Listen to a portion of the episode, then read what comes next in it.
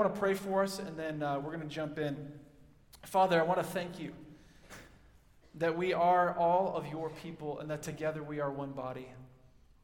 And Father, I, I'm asking, I'm pleading, I, I, I, I have been praying leading up to this morning that you would help us to see with your eyes the world around us. That you would help us to feel what you feel in response to what you see. Father, help us to have a greater picture that as we're sitting here in this chapel at the University of Northwestern, that we're not just sitting here going through the motions, listening to some guy talk, that, that this is a, a moment in a period in our life, in our faith, that could be a stake that is set in the ground that could change a trajectory that we're living in right now, that it could change and alter our focus in such a way that we would leave here differently, Lord. Not by anything that I can do, not by anything that I can say, but Lord, by the work of your Spirit. So, Lord, by your grace, give us a centering focus on the person and the work of Jesus Christ. God, by your grace, help us to have a community and kingdom perspective. And Lord, by your grace, may we be changed today. We ask this in Jesus' name. All God's people said. Amen. So, how many of you were in church yesterday morning? A lot of you guys, okay? Awesome. Some hands go up, so weren't quite sure. Don't worry, we're not taking tally. We're not going to come after you or anything like that. Um, how many of your churches, this is, I'm not trying to nitpick or anything, how many of your churches said that today is the International Day of Prayer for the Persecuted Church? Just a couple? Okay.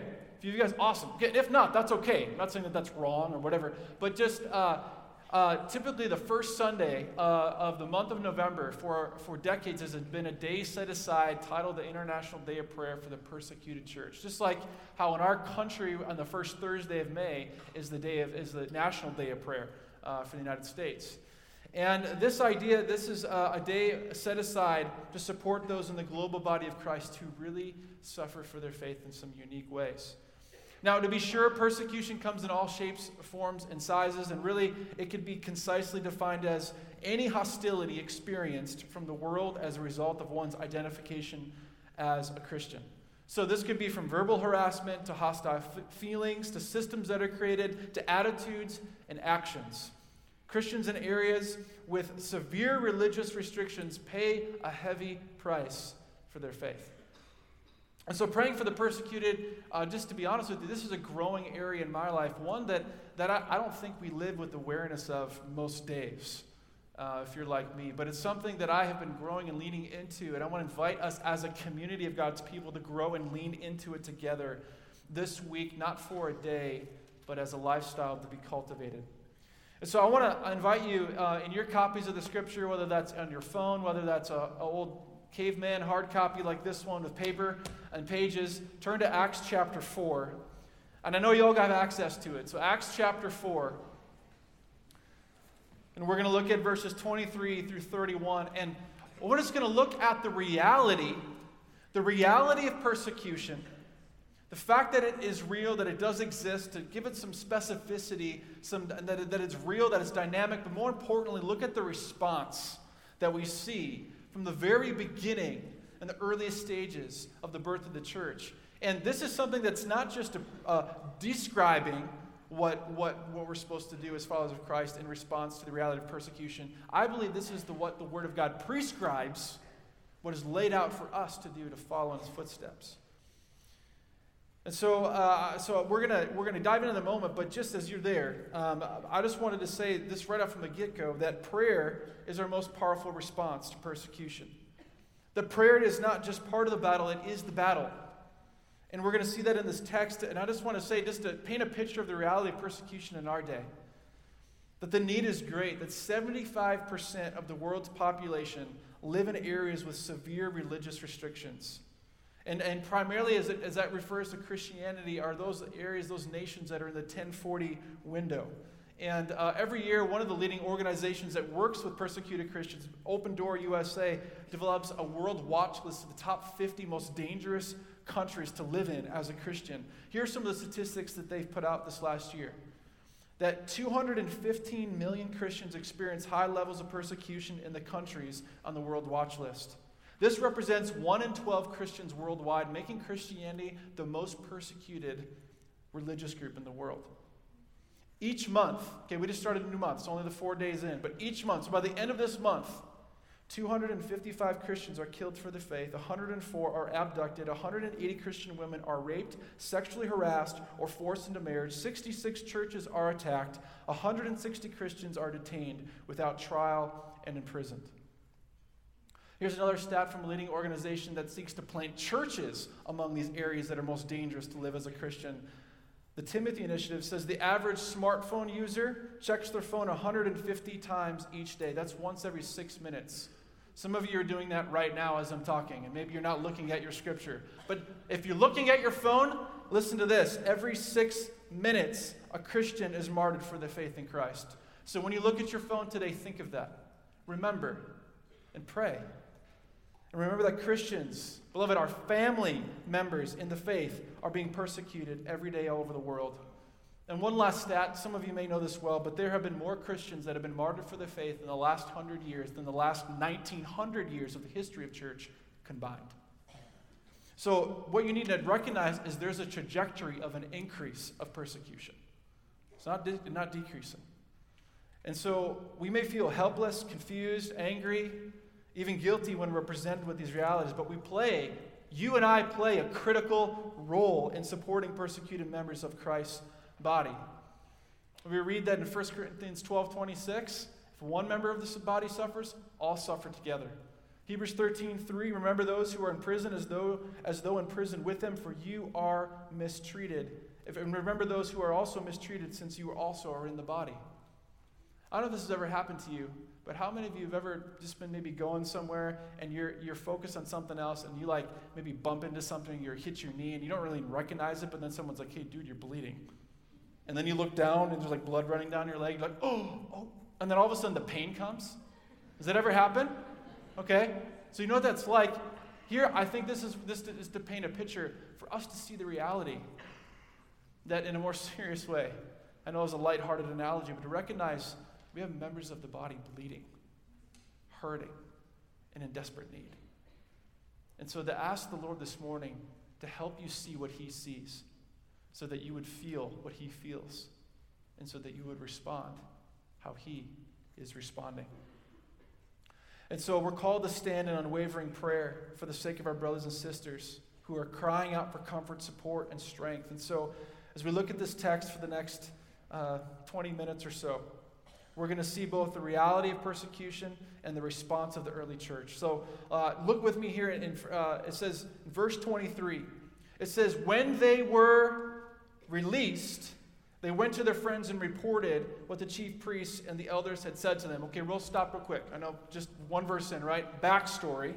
So if you were to read back in Acts chapter 3, we have Peter, John going to the temple at the hour of prayer Okay, so here they're devoted. They're on the way to a prayer meeting, and they see a man who, uh, by one of the gates, who was lame from birth, and he was crying out. And when he saw Peter and John, he was asking for alms. He's asking for money. And, and, uh, and, P- and Peter says, I don't have any silver or gold for what I do have. In the name of Jesus Christ of Nazareth, rise up and walk. He grabs his hand. It says that his ankles and everything were, were strengthened. He stands up, he's healed, and he's leaping and praising God, and he joins Peter and John into the prayer meeting. Okay, um, that causes a commotion. That drew some attention. And then the religious leaders came by, like, hey, what's going on? And then they were like, How, what, what happened here? And they, they tell the story and they say, you know what? It wasn't because of our power or piety this man was healed. It was because of the, in the name of Jesus Christ. And it says that after that, they were greatly annoyed but that they were greatly annoyed, and then and through Peter being filled with the Spirit, and then testifying and giving bold uh, declaration and witness to, to the living testimony of Jesus Christ dying and rising again from the dead, it says that they looked at them in Acts 4.13 and that they were astonished. Even though they were common and uneducated men, they could tell that they had been with Jesus. So they detained them overnight, and then they basically said, Stop doing that. Stop preaching. And they, did, they had an undeniable sign, but they said, don't do that. And they said, hey, uh, whether we listen to, to God or to you, we can't help but to, but to testify to witness to what we've seen and heard.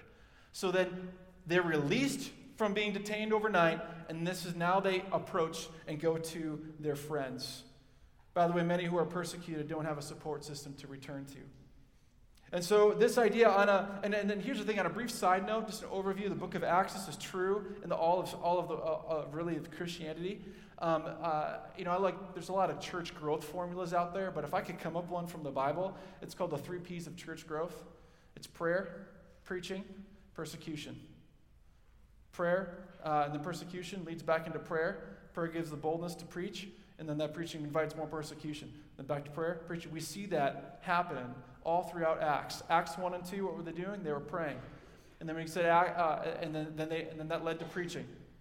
And then there was kind of dis- disgruntled religious leaders in Acts 3, they go back to praying. Then they start preaching. Then invites more persecution. Then after the persecution, they're back into the place of prayer. And so we see this all throughout Acts. We see this in this text.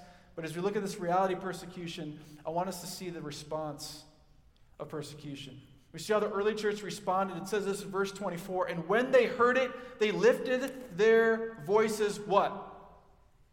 You with me?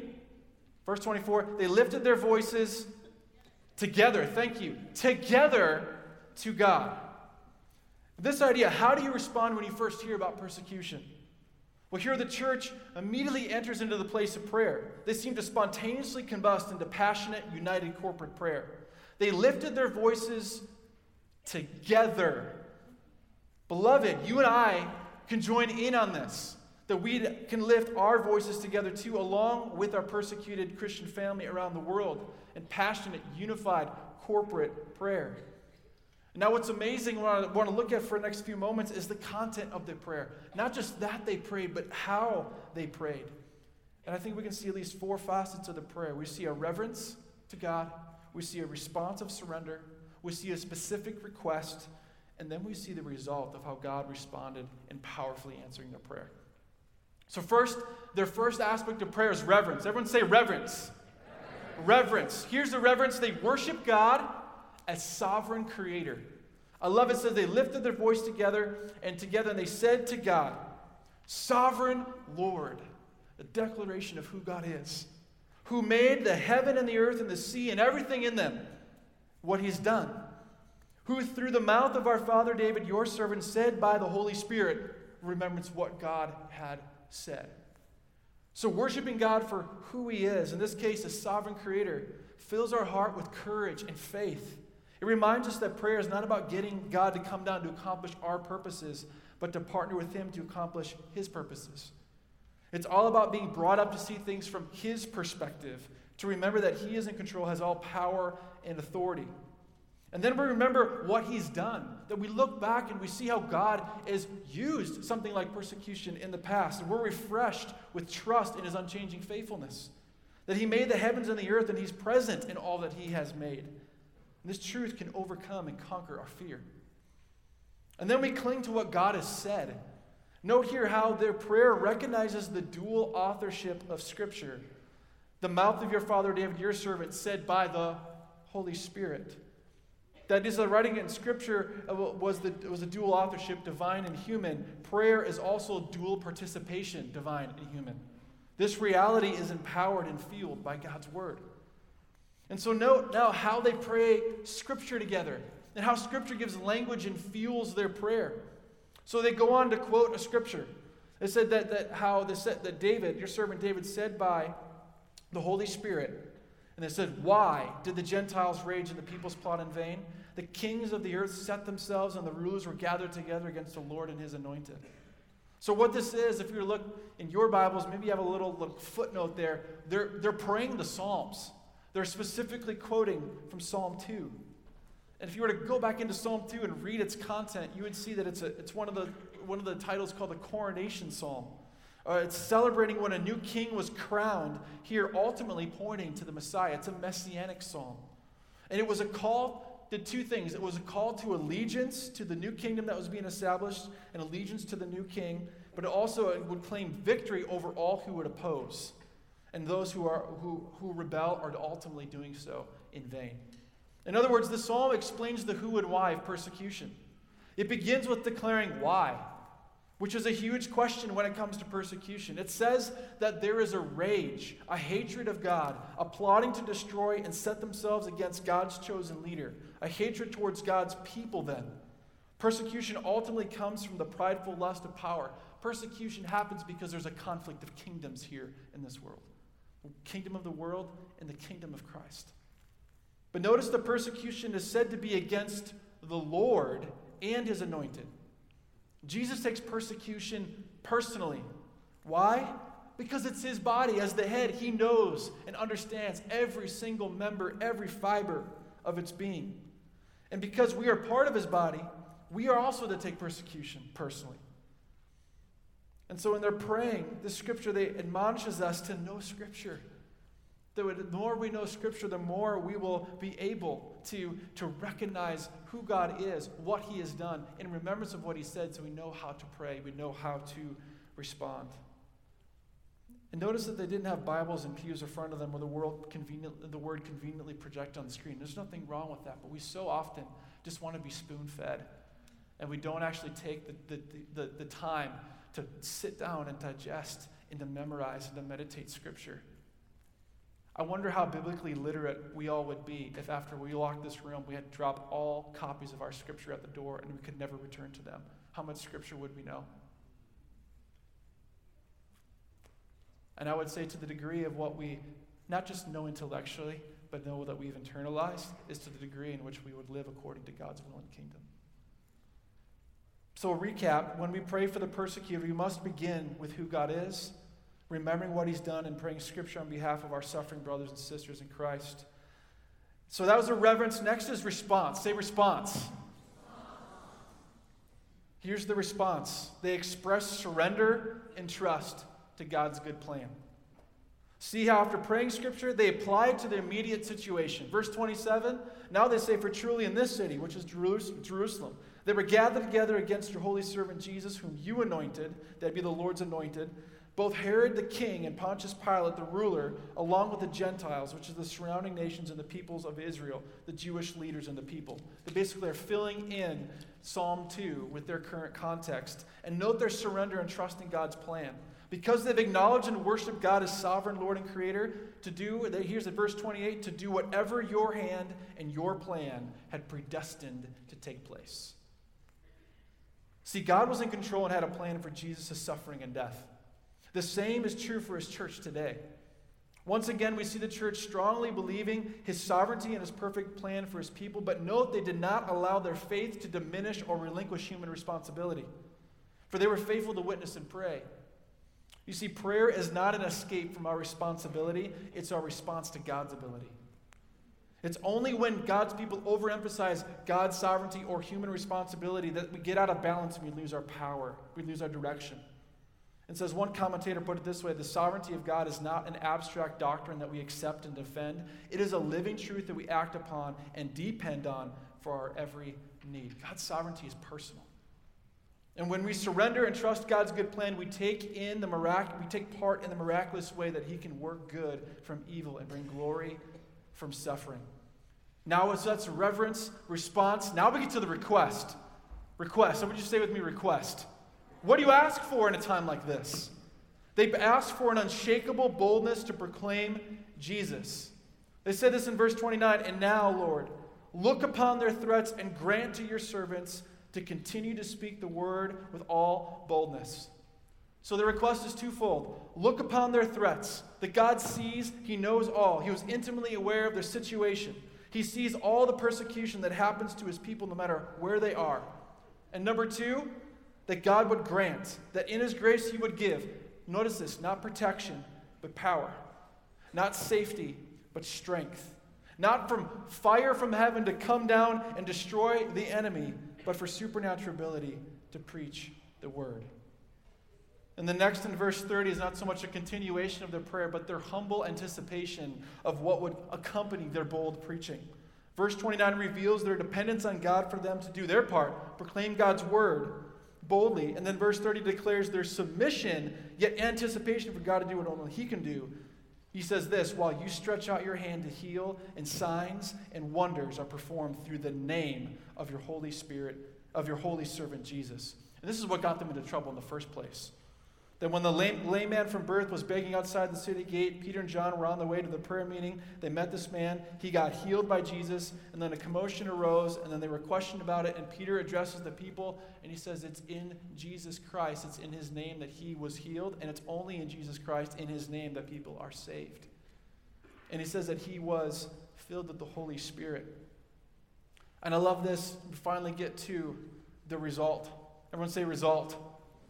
God hears this. This is, this is the best part. And so, for those of you who are staying to the end, you get to hear the best. Here it is response from God and the result shaking and filling. Shaking and filling of the Holy Spirit and a continue, to continue to proclaim the Word of God with boldness. I love this. I long for this. I long for this to happen in chapel. Lord, Lord, do it even now. It says that when they prayed, the place in which they gathered together, remember together because they lifted their voices together, was shaken. And they were all filled with the Holy Spirit and continued to speak the word of God with boldness. Prayer, shaking, filling, boldness, speaking. I believe God's response to their prayer renewed a fear of the Lord in their lives because, beloved, when you are shaken by the Holy Spirit, you will be unshaken by man. Notice that it says all were filled with the Spirit. In Acts 4 8, just Peter was filled with the Spirit before he spoke boldly. But now this is going to happen and does happen with everyone.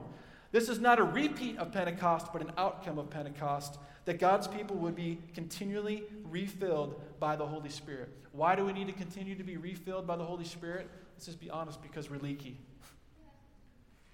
And we so often have mixture and distraction that we need a continual filling of the Holy Spirit for us to pray and for us to act according to God's plan in response to persecution.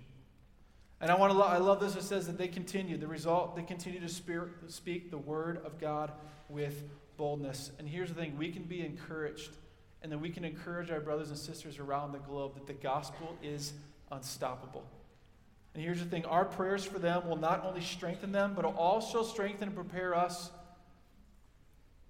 for when, not if, persecution comes to us. And I don't mean to be an alarmist, but I believe right now there is a current drift away from Christianity, and there's a future sift that's going to happen. Because one of the things that persecution does is it purifies God's people. And in that purity, we walk in a renewed power. Would you pray with me? Father in heaven, I thank you for this time. I thank you for these students. Thank you for the power of your word.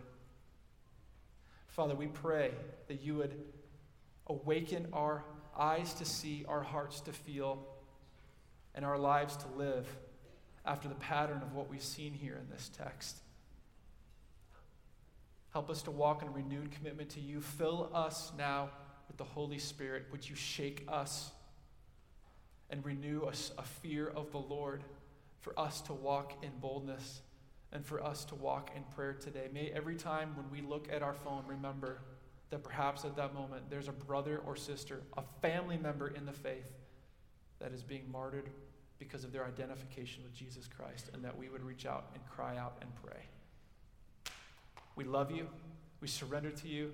We thank you for this time and this week. In Jesus' name we pray. And all God's people said, Amen. Amen.